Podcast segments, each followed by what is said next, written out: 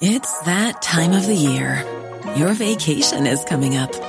You can already hear the beach waves, feel the warm breeze, relax, and think about work. You really, really want it all to work out while you're away.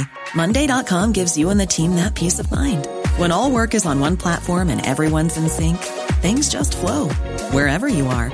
Tap the banner to go to Monday.com. Many of us have those stubborn pounds that seem impossible to lose, no matter how good we eat or how hard we work out. My solution is PlushCare. PlushCare is a leading telehealth provider with doctors who are there for you day and night to partner with you in your weight loss journey. They can prescribe FDA-approved weight loss medications like Wegovy and Zepbound for those who qualify. Plus, they accept most insurance plans. To get started, visit plushcare.com slash weight loss. That's plushcare.com slash weight loss.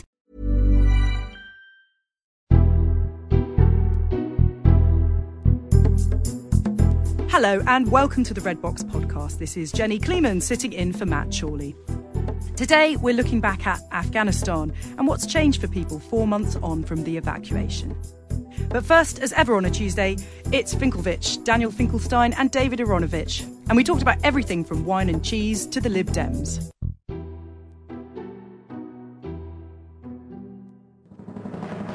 Meet the Cerberus of columnists, the Janus of journalism, and the ultimate political portmanteau of opinion. It's alive! It's alive! It's alive! Finkelvich with Daniel Finkelstein and David Aaronovitch on Times Radio. I hope that you two are used to being introduced that way now because uh, I'm, I'm, never going to get used to it. But it is, of course, uh, Daniel Finkelstein and David Aaronovitch. Uh, good morning to both of you. Good morning. Good morning. So uh, let's begin with the big story of the weekend. It was bubbling under on Sunday. Uh, Baker Dorries WhatsApp expulsion. Uh, Nadine Dorries expelled from the WhatsApp group. As in, um, I want you to let me know what were the pre social media equivalents uh, when there were problems like this in the past. In the time of Disraeli, what was the Disraeli equivalent of getting thrown out of a, a WhatsApp group? Uh, Danny? Well, um, it's very interesting that we should be on Times Radio discussing this. Uh, before Disraeli, right in the time of uh, Pitt and Addington, um, people were paying the Times to attack uh, each other, and um, you could pay the Times a suppression fee. By the way, uh, so if they, the Times would come to you with a rumor, and if you wanted to keep the rumor out the paper, you could pay the Times, and Times wouldn't print it. I always give this as an example when people say the paper isn't what it quite what it used to be. That is certainly true. Um, so uh, although it's the case that now people have these WhatsApps and Twitter rows and everything, people have always had this sort of uh, row. Disraeli, actually, you mentioned, he had several uh, newspaper ventures which he uh, started in order to maintain his uh, political arguments uh, and have the editorial on his side. So they've always been this kind of uh, this kind of uh, attacks on each other in political parties involving whatever is the current kind of media. Um, David, was it, is it just simply uh, easier to take a screen grab of nowadays?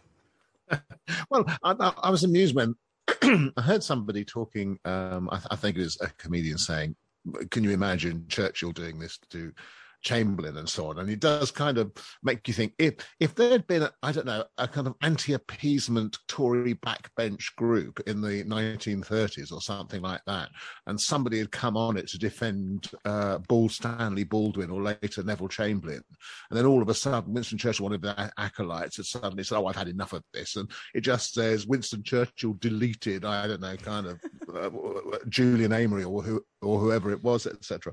Um, whether you could whether you could imagine it, but but Dan is but Dan is absolutely right. We've always had equivalents of politicians being cross with it. It's just you didn't really see it in the past. It wasn't. Uh, um, I, I, think the, the, stories your Dan is talking about would have been quite opaque and quite possibly would have been written by somebody called Junius or Caius or something like that. Some, some of, of these people I still don't know who they are actually, even all this time later. I suppose David, the equivalent might be diaries uh, but these didn't come out often. I mean, Chips Channon's diaries are still uh, coming out now, um, uh, giving us the lowdown on what all the appeasers were saying about the anti-appeasers. And it's a bit late now, isn't it? Really? I mean, yeah, Duff Cooper's diary too, so it is a bit late. Yes.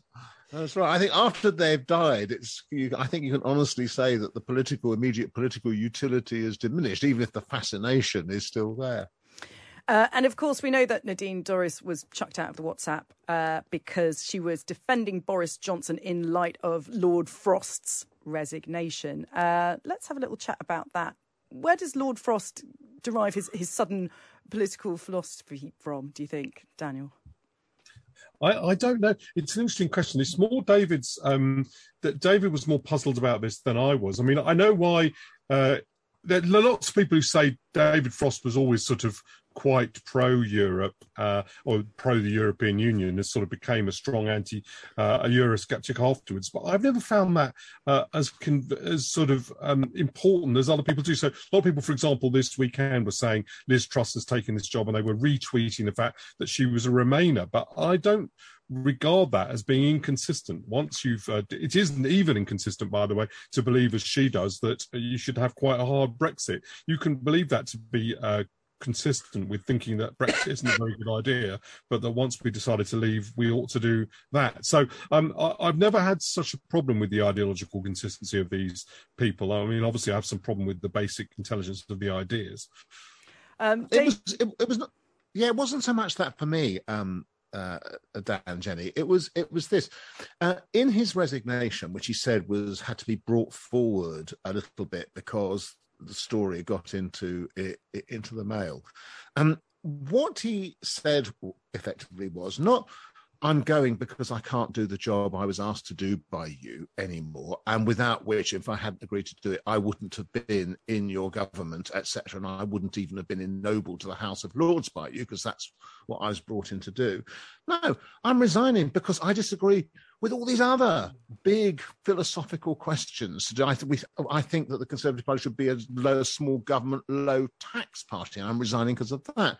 I think that the government uh, possibly is going too far down the road of net zero mm. on climate change, and I don't agree with that. And I thought, well, who are you to agree or not to agree or to resign on that? But you only brought in because of your kind of belated conversion to the cause of hard Brexit. I mean, and he's okay, not elected. explain what this. He's not yeah, elected. But he's not elected. He's not elected at all. So now he hangs around the House of Lords. Sorry, Danny, unlike you, because you're hanging around the House of Lords no. is He hangs around the House of Lords, telling us all his big opinions about the big questions of the day, and nobody elected him to do it.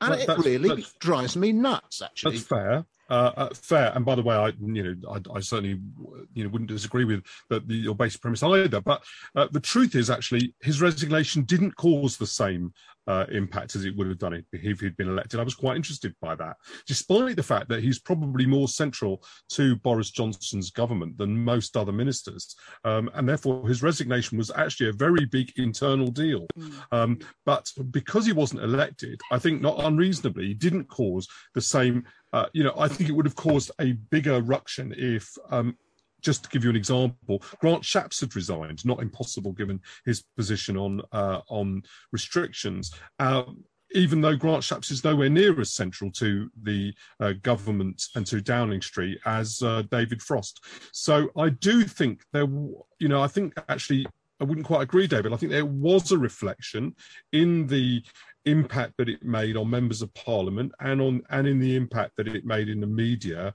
of David Frost having not been an uh, you know it, it, was more treated as the resignation of an of, of an official as, than it was the resignation of a uh, of a of, of a cabinet minister and by the way there may be a question over whether or not such a person should be in the cabinet. Mm. Lots of people believe that unelected people should be in the cabinet. Um, whether there should be a House of Lords is a different matter, but lots of people think that's a perfectly reasonable democratic model. Um, but uh, if he'd been an official, um, which he was for a long time, his resignation would have had just the same import. But the timing of this, of, of, the leaking of, of, of, the news of this resignation, is very interesting. I mean, we, we had someone on Times Radio Breakfast at the weekend who said that last week was like a hellish advent calendar for Boris Johnson, that behind every, every window, uh, another horrific, uh, horrific uh, calamity uh, for him to deal with. This was, this was time to hurt, wasn't it, David? Well, I, I, I firstly, um, uh, just to kind of reiterate the point, who the hell does Lord Frost think he is? Is my kind of my general sort of a point. There's a kind of level of incredible pomposity which is built up to think that actually his opinions on these things should should matter in the way he suggests, uh, and so on. Um, when it comes to the timing, it didn't look good, did it? I mean, I'm not privy to the kind of gossip about why people uh, time the things in the, uh, in the way they do, or who exactly leaked the story to who with what kind of intention. It said that he it was been agreed that he should go round about now, and that the sudden uh, appearance of the story, you have to ask in that case who appeared the story, because if it was him, then in that case it was indeed time to really badly hit uh, Boris Johnson and would indicate some degree of animosity. If it wasn't him, then maybe it doesn't. Um, and Danny may have a, a view of that. I don't know whether it was him. It didn't look from sort of the correspondence to me like it was, but it'll have been allies of him, people who know him, people who knew what his intentions were. Um, and w- exactly how coordinated it is is secondary. There is now a strong narrative about the prime minister, um, and every story fits with that. It brings forward the stories that um, that fit with it that haven't quite happened yet. It amplifies the stories that might otherwise be ignored. Um, you know, his decision to move on wouldn't necessarily have been as important uh, in other circumstances, and so uh, it sort of amplifies the story that Boris Johnson's in trouble. Uh, one of the troubles for Boris Johnson, of course, the North Shropshire by election, which uh, the Liberal Democrats won with a majority of nearly 6,000 uh, on uh, Friday. And they came out with another one of their kind of classic stunts. It wasn't this time bursting through a blue, ball, blue wall, it was a giant blue balloon. I think that was meant to be Boris's bubble uh, being burst. What did you make of it, David? Well, the first thing I have to say is um, there's a lot about the Liberal Democrats which I could kind of cleave unto uh, politically occasionally. But they always find a way of irritating the living daylights out of me. They are easily one of the most irritating parties on the face of uh, uh, of God's earth. I think it's a kind of the, the, terrible mixture of extreme piety and extreme cynicism occasionally about the way in which they are uh, uh, uh, they go about things. And the thing that irritated me was not even so much their kind of stunt. People do all kinds of stunts, and they're always, as far as I'm concerned, I always hate them, but presumably they they do them for a reason. It was their opposition to vaccine passports that really got me last week because they voted with the Tory rebels against against uh, uh, that bit of vaccine passports. They called them COVID ID cards because that was the way they were branding them, and then stated that they that the, uh, this uh, with total clarity that the evidence was that they created a sense of false security. And I asked one of the leading Lib Dems on Twitter to give me the evidence that they had for that contention. And the answer actually turned out they don't have any evidence for that contention, yet they made it. Now, I think that's I think that's kind of pretty cynical, but obviously it was something they could say to the voters of North Shropshire uh, and to others, which is, oh, we're not in favour of all these kind of, you know, this, this, particular measure, we're in favour of the others. And I just, I just found it so typical of the way in which they go about things, uh, unfortunately. And I would like them to be better, um, is what I think about it. But, again, but David, don't they uh, have Danny, to... Danny, da- don't they have Sorry, to Jenny, vote Danny against- worked with them. Danny worked with Uh-huh. them But when we- he was at the Social Democratic Party. So I was kind of trying to tease him into being cross about them. Oh, sorry, Jenny, I interrupted No, I was you. just going to say that don't they have to vote against vaccine passports because they're the Liberal Democrats. They're always going to vote a- a- against measures like this. What do you make of it, Danny? That's that. That's not necessarily true. So, funnily enough, the, the problem, David, is you're you're you're possibly right. I did, you know, work with the Liberals and didn't always get on uh, so well with that party, but my base rate of crossness is lower than yours. Is the problem, um, and um, uh, as we as we've discussed uh, before. So, you know, my view is that I do sometimes find people who say things that I don't agree with quite annoying, um, and usually then find the way that they say the things that I don't agree with quite annoying as well. Um, that, but that may just be me rather than them. Uh, and I, I guess with the Liberal Democrats, I always cleave to this. In the end, um, they're at least they're sort of a moderate political party that is trying to you know, a group of kind of quite well-meaning thing people who want a, a parliamentary liberal democracy, um, and um, I find it terribly hard to get that across with them. Now, listen, I, I don't agree with their position on vaccine passports. Um, I happen to think the whole existence of the party is a bit of a waste of time, considering we have a, the Labour Party and they're mostly taking votes away from the party that they intend to be in government with, um, and um, I can't really understand the point of what they're doing. Um, but uh, I, I, I don't find it in myself to get cross. And to take an example, you know, the Conservatives, Boris Johnson ran through a wall of bricks with Brexit um, written on it, and it was actually quite an effective political stunt. Uh, and uh, I can't see why I should find the ball more annoying. Oh, do you know what, Danny? I sometimes feel in our conversations that it's a real shame for the Church of England that you're Jewish, because if you were, the, because if you were in Church of England, you would be a shoe in for the Archbishop of Canterbury. I swear it. Um, I want to talk about uh, when is a party not a party? The Downing Street Wine and Cheese Party. Uh, is it a meeting if they're having wine and cheese? If there are nobody, if there's nobody taking notes, if there's no laptops, if there is a woman holding a newborn baby there? Is it a work meeting? Well, I think if they hadn't done any of the other parties, uh, any of the other clear rule breaking, people might have taken a more generous view to what this clearly was, which was a load of people relaxing between their work and the meetings um, and uh, chatting with each other. That's clearly what it was. Um, and they wouldn't have necessarily been keen to badge it as, um, you know, rule breaking or whatever. But in the light of what has happened, not unreasonably, people are badging it like that. I certainly am. I find it extraordinary, given the uh, given what we'd already had already happened to Neil Ferguson, what was about to happen to uh, Dominic Cummings, what happened to uh, Matt Hancock, that the these apparently sophisticated political operatives didn't think for a second that to hold a press conference telling people to socially distance and then go to the Downing Street garden and not do that was uh, whatever they decided it was, um, and however they badge it, um, was you know foolish uh, politically and also wrong. Um, and um, you know, having said all that, personally, I don't think it was a party. It was somewhere halfway between, um, you know, a social gathering and a work gathering. That's the truth of it. And we all know exactly what it was. We can see, we all know if we find the words to describe it. These are people who'd had a press conference, they were working yeah. and they're chatting a combination of kind of cooler gossip and work. But then they went right? on That's to have this advertising campaign where they had people with on ventilators saying, you know, look her in the eyes completely and say dead, you never bent, right? the, bent the rules. I mean, why? I mean, what was going on? Complete, it's completely outrageous and I can't believe they couldn't think of it. I'm just I'm just trying to describe the event so that we're all clear what it was. I think it's I don't think Downing Street can can really object to people calling it a party. David, and, you know, in a moral sense, that's half, what it was. Final word from half you, David. A, half half a glass of lager on the table. That's in between meetings. Two bottles of red wine. All that's coming pretty close to party. What I love is the idea that there was somebody with a camera up in number eleven taking photographs. Yes, that is the real story. That that waits a year and a half to be published. I mean, that's a novel right there. That's a bit of a thriller right there. I want to know who did it and how it happened, or you know, not necessarily names, but just how that took place, and then I want to see it written up.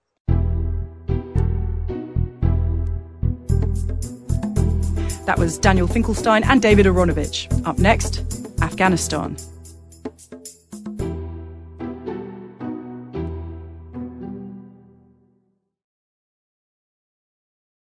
Now it's time for this.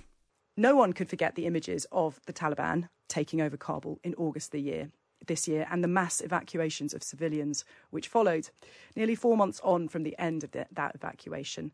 And life for those in Afghanistan looks very different to this time last year. But what about those who were there?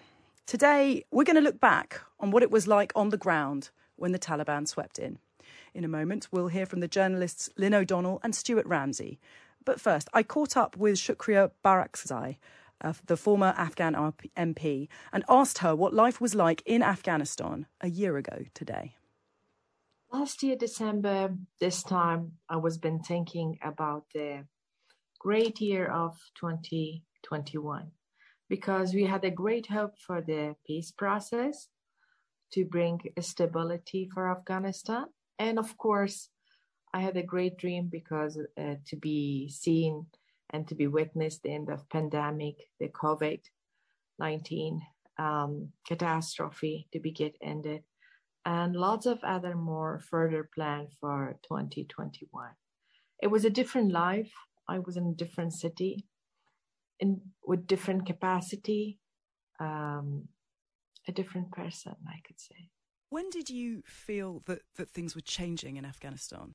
Um, I don't know for some reason from the very beginning when they announced uh, when the United States of America signed an agreement with Taliban in Doha in Davos, uh, 29 February uh, 2020.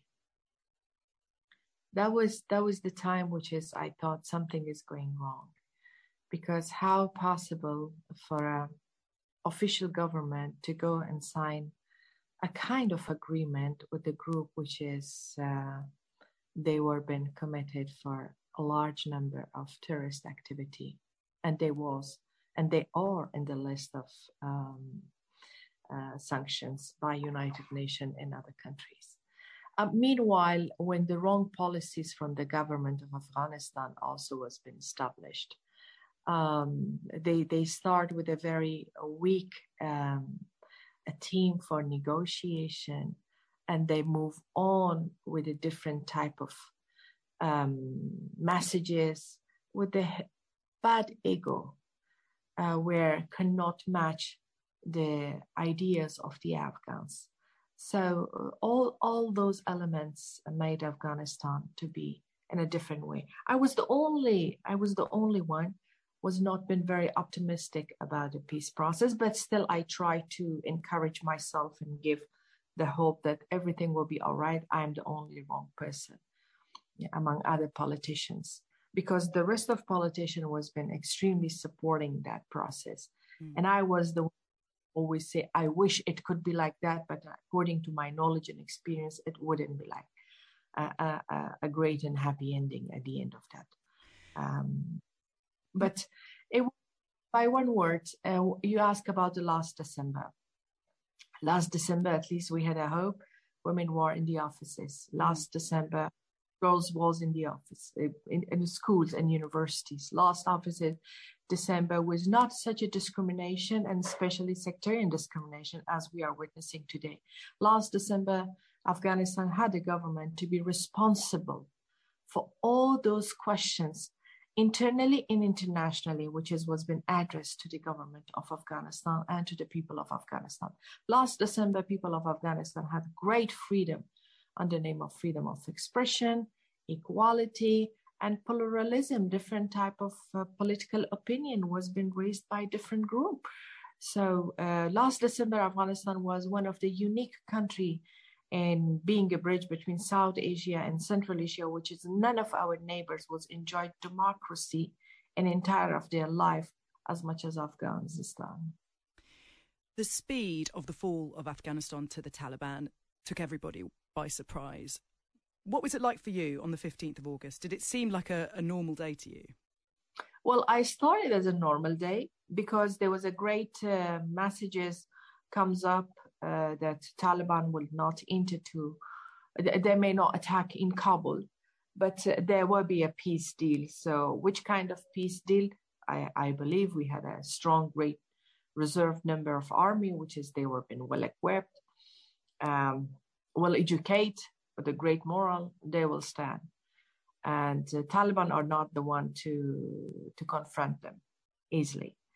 Um, but um, that normal day ended with a with a very bad nightmare where I was on my normal trip to for a medical treatment and checkup, which is suddenly things changed. When I into the airport, it was Ashraf Ghani's government, uh, where border police, everyone was, and everything was in rule. You know, even the PCR test was been necessary before travel. You have to give the PCR test. But uh, when I came out, uh, it was it was a nightmare. It was the Taliban. Like after 36 hours, when I get into the airport, I came out with a lots of bad memories, with a lots of shocks, with a lots of traumas, um, with a with a very disappointing, with a very feeling of being betrayed by our friends, by our government, and somehow by our soldiers you say you feel be- betrayed. Do you feel that the British government made promises to Afghan people that we couldn't keep? Um, it's hard for anyone in British to understand. Uh, for any Briton, it will be very difficult to understand which shoes we've been wearing in 20 years. Being allies, uh, being a great partner, seeking for the uh, share values among us and Western country, including British. But at the end, opening your eyes and you're alone, and there's nobody there to say, we had shared values. We've been a great partner. We work together. We try to build together Afghanistan and peace and security in the globe. Um, th- that is, I think, not only my feeling, it's probably every single Afghans that they work very close with the Western countries for the very democratic values, with a great hope for the brighter future. And we stand for some principles I feel maybe the same because th- that is the most bad feeling ever I had. And what are you doing with your life now? Now that you are no longer an MP, you're no longer in Afghanistan. What is life like for you now? Uh, no matter if I'm MP or not, I'm ambassador or not, I will be human rights and women's rights activist. I will try to play my role in Afghanistan politics. I will try to work and uh, uh, work. No, uh, it's it's it's too hard because I have to uh, train myself first, working in a different country under different rules, a different perspective. Um, as a woman with the age of 50, I have to start back everything from scratch. When it comes to not the values, I still believe the great values I had, and I will keep um, and I will try to work for that. But when it comes to work, I should start from scratch. And that shift wouldn't be an easy for me or for anyone, which has uh, been through lots of lots of challenges, and at the end, seeing it's a new beginning with with a great question mark where it will lead us and how it will be. Although to the people of Britain and their government, they opened their heart to us but um, it is a great challenge for us, for people like me, particular. And you, every- you're you're in touch with people who are still in Afghanistan. What do they need now? Um, humanitarian crisis. Like the first immediate thing is right now to reach them by all means to help um, uh, food crisis, um, lack of medication is there, um, lack of uh, safety is there, and uh, most of them are facing um, life threat and their life in danger. And I think two things should go parallel: the evacuation process, or probably three: evacuation, reaching by humanitarian aids to the people of Afghanistan, and um, by political pressure, starting a new chapter for Afghanistan that to hold Taliban to be accountable for their action. Does that promises. mean talking to the Taliban though? You say we should use all means. Should we be talking to the Taliban and working with them? Uh, certain label if we like them or not, they are elephant in the room. We cannot deny, unfortunately. So this is important and very, very important to hold Taliban to be accountable for their action. And this is definitely need and require talks, but not, not legitimacy, not to be recognized. I'm not talking to recognition for the Taliban. I'm saying to be engaged and hold them accountable and to be talked with them. Yeah. That was Shukriya Barakzai, the former Afghan MP. We are looking back at the fall of Afghanistan four months on. I'm joined now by Lynn O'Donnell, a journalist and part of the War Studies Department at King's College London, and by Stuart Ramsay from Sky News. Good morning to you both. Hi, Jim. Good morning. Lynn, if I could begin with you, uh, when did it become clear to you that the Taliban was taking over? Uh, well, I think what Shukriya said about the Trump Taliban deal that was signed on the 29th of February last year was really um, uh, the that really sealed it for me. He essentially handed victory to the Taliban. Um, I went back to Afghanistan in May this year, and I spent the last three months of the war fighting. I, I went to um, uh, covering covering the end of the war. I went to a lot of places across across the country, reported from front lines in various places. And it was really very clear that the Taliban had a very well thought out strategy and that they were acquitting it and taking over in a very stealthy and um, strategic manner. Mm. And that um, the uh, onslaught was going to lead to an inevitable takeover. I think really anyone um, who didn't understand that just wasn't paying attention.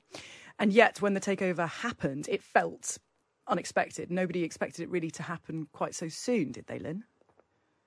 Well, maybe not um, quite so soon, but there was certainly evacuation efforts um, going on for months. The Americans started their evacuation of personnel from their embassy um, uh, in May, June. Um, American um, visa and passport holders who were Afghan nationals were also being evacuated for a couple of months before the August 15 fall.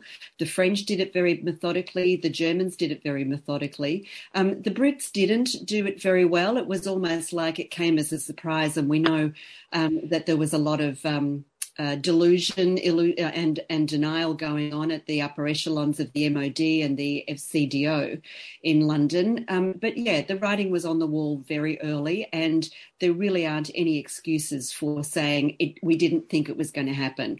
That it happened on August 15, okay, maybe the, the date was a surprise, but it was only ever going to be a matter of weeks anyway. Is that something you'd agree with, Stuart? That it, yeah. writing was on the wall?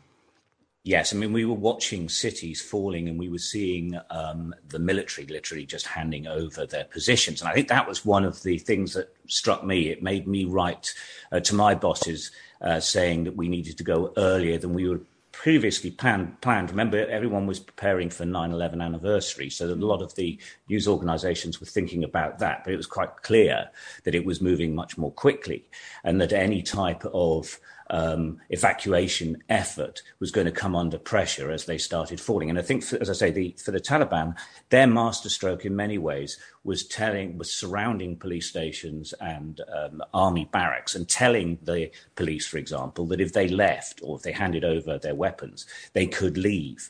Um, many had held on because they thought they'd be killed, of course, uh, and, and, some were, of course.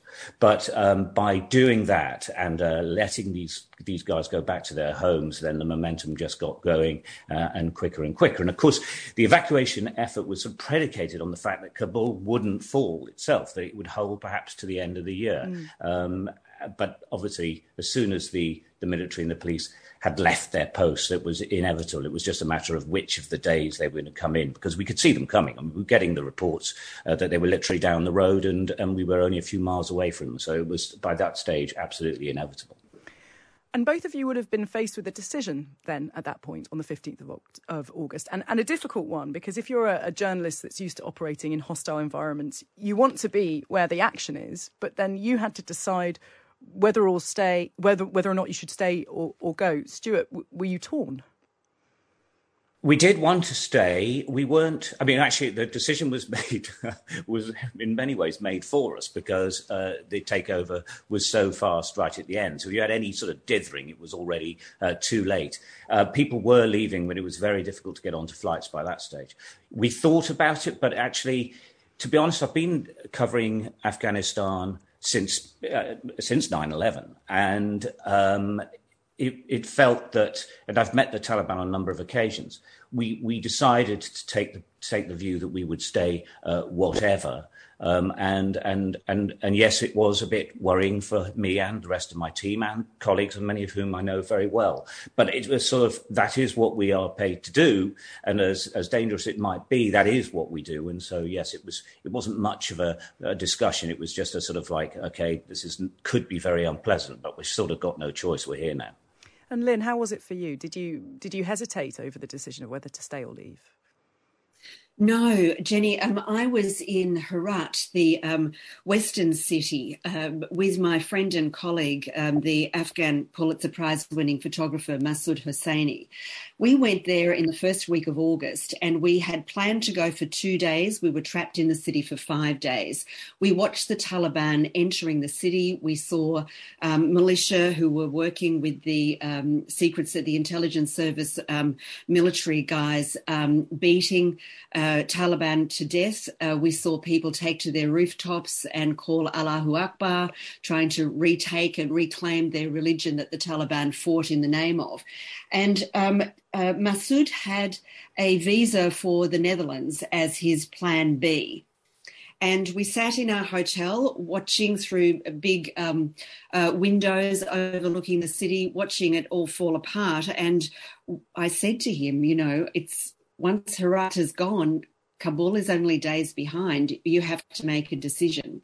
So we went back to Kabul and we, um, I changed my ticket to the same day that um, Masood did, which had to be two weeks before his Dutch visa expired, and it happened to be August the fifteenth. Mm. And so we went back. Um, uh, so so anyway, we w- we went to the Turkish Airlines office and and bought a, and organised our tickets A couple of days later, Masood went back there um, with a friend of his who also needed to get out.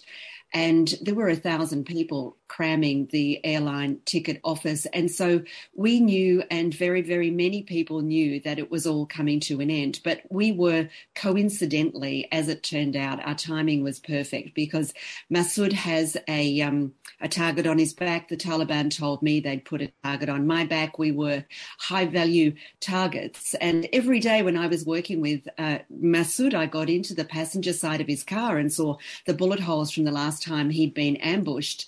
Uh, uh, in Kabul. And so we knew that we were in a lot of danger if we stayed. And we were on the last commercial flight to lift off, wheels up at 10 past nine on the morning of the 15th of August. So you were very lucky, Lynne. But I think we were. But, yeah. does, but do, does there is there a feeling of guilt that comes with that luck? Because there are a lot of people who weren't as fortunate. Um, I don't think that I need to feel guilty. I feel very concerned. I feel um, I have hundreds and hundreds of people contacting me all the time, every day. My inboxes fill up. Can you please help us get out? Um, and, and, there are a lot of people who are in very grave danger, who are being hunted down. People are being killed. There are bodies being hung from trees. Children go out in the morning and see headless bodies in the streets.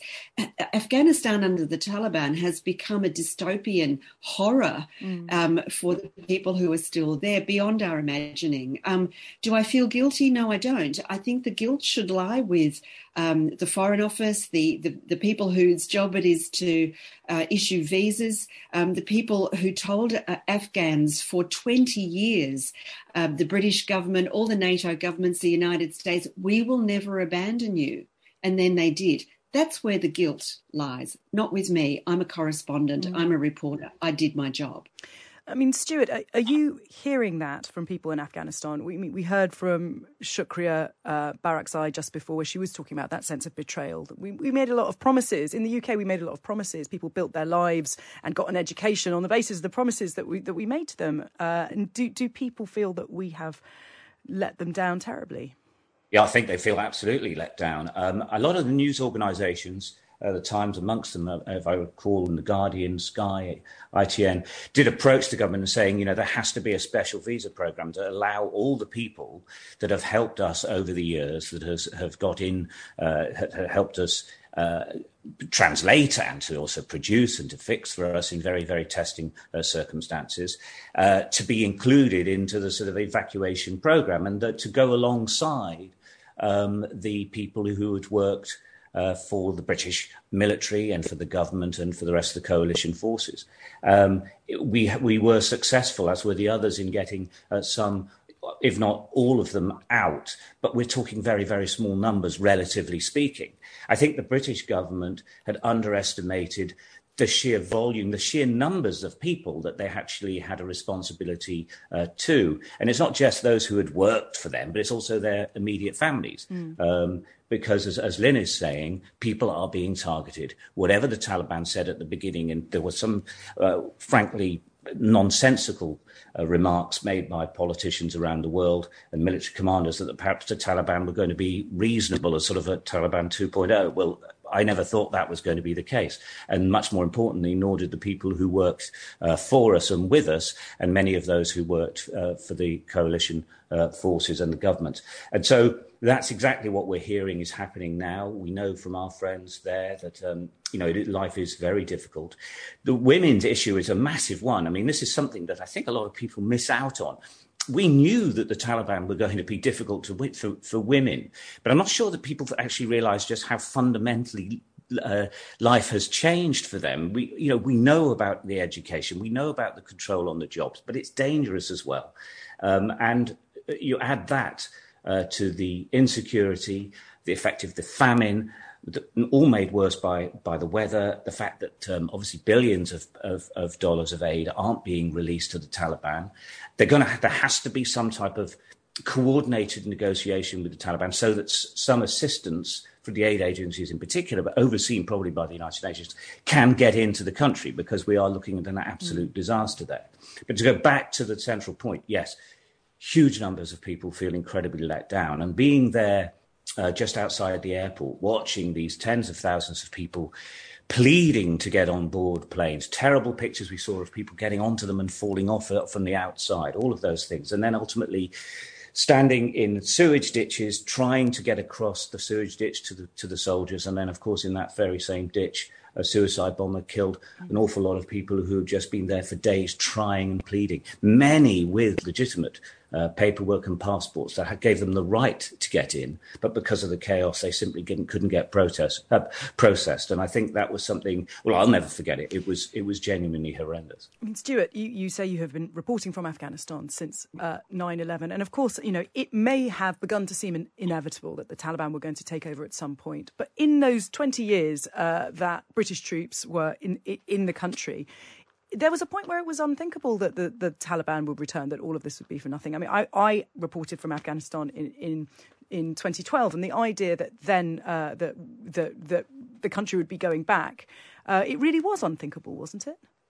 It, it was unthinkable uh, if the circumstances changed, remained the same. Yeah. Because um, Donald Trump basically said the Taliban had won and, and did a deal so that his troops weren't attacked, and he gave them a date uh, by which he would leave. Joe Biden brought that date uh, uh, forward, and and and so uh, if you combine that with the mentors, that's the basically the advisors, both British and, and American and, and other countries who were there, who helped uh, the Taliban, uh, sorry, helped the Afghan army. And then, much more importantly, the technical support staff that kept helicopters and, and planes in the air were effectively withdrawn as well. So you had this large army, very well equipped, but slowly but surely was losing command and control structures and also the wherewithal for their for their helicopters, which pretty much can secure anywhere against the Taliban, um, suddenly stopped flying. So it, all just got worse. And as a result, all of those conditions changed so fundamentally that it, it, it almost became inevitable that the Taliban would take over. And as we say, this had been growing for a while. It wasn't like this came as a complete surprise, although sometimes you did seem to think that, particularly the British, did come as a complete surprise. But the indicators have been there for a while. We're not talking days, we're talking months and months and months. That's all we've got time for on the Red Box podcast. Thank you for listening. Matt will resume normal service tomorrow.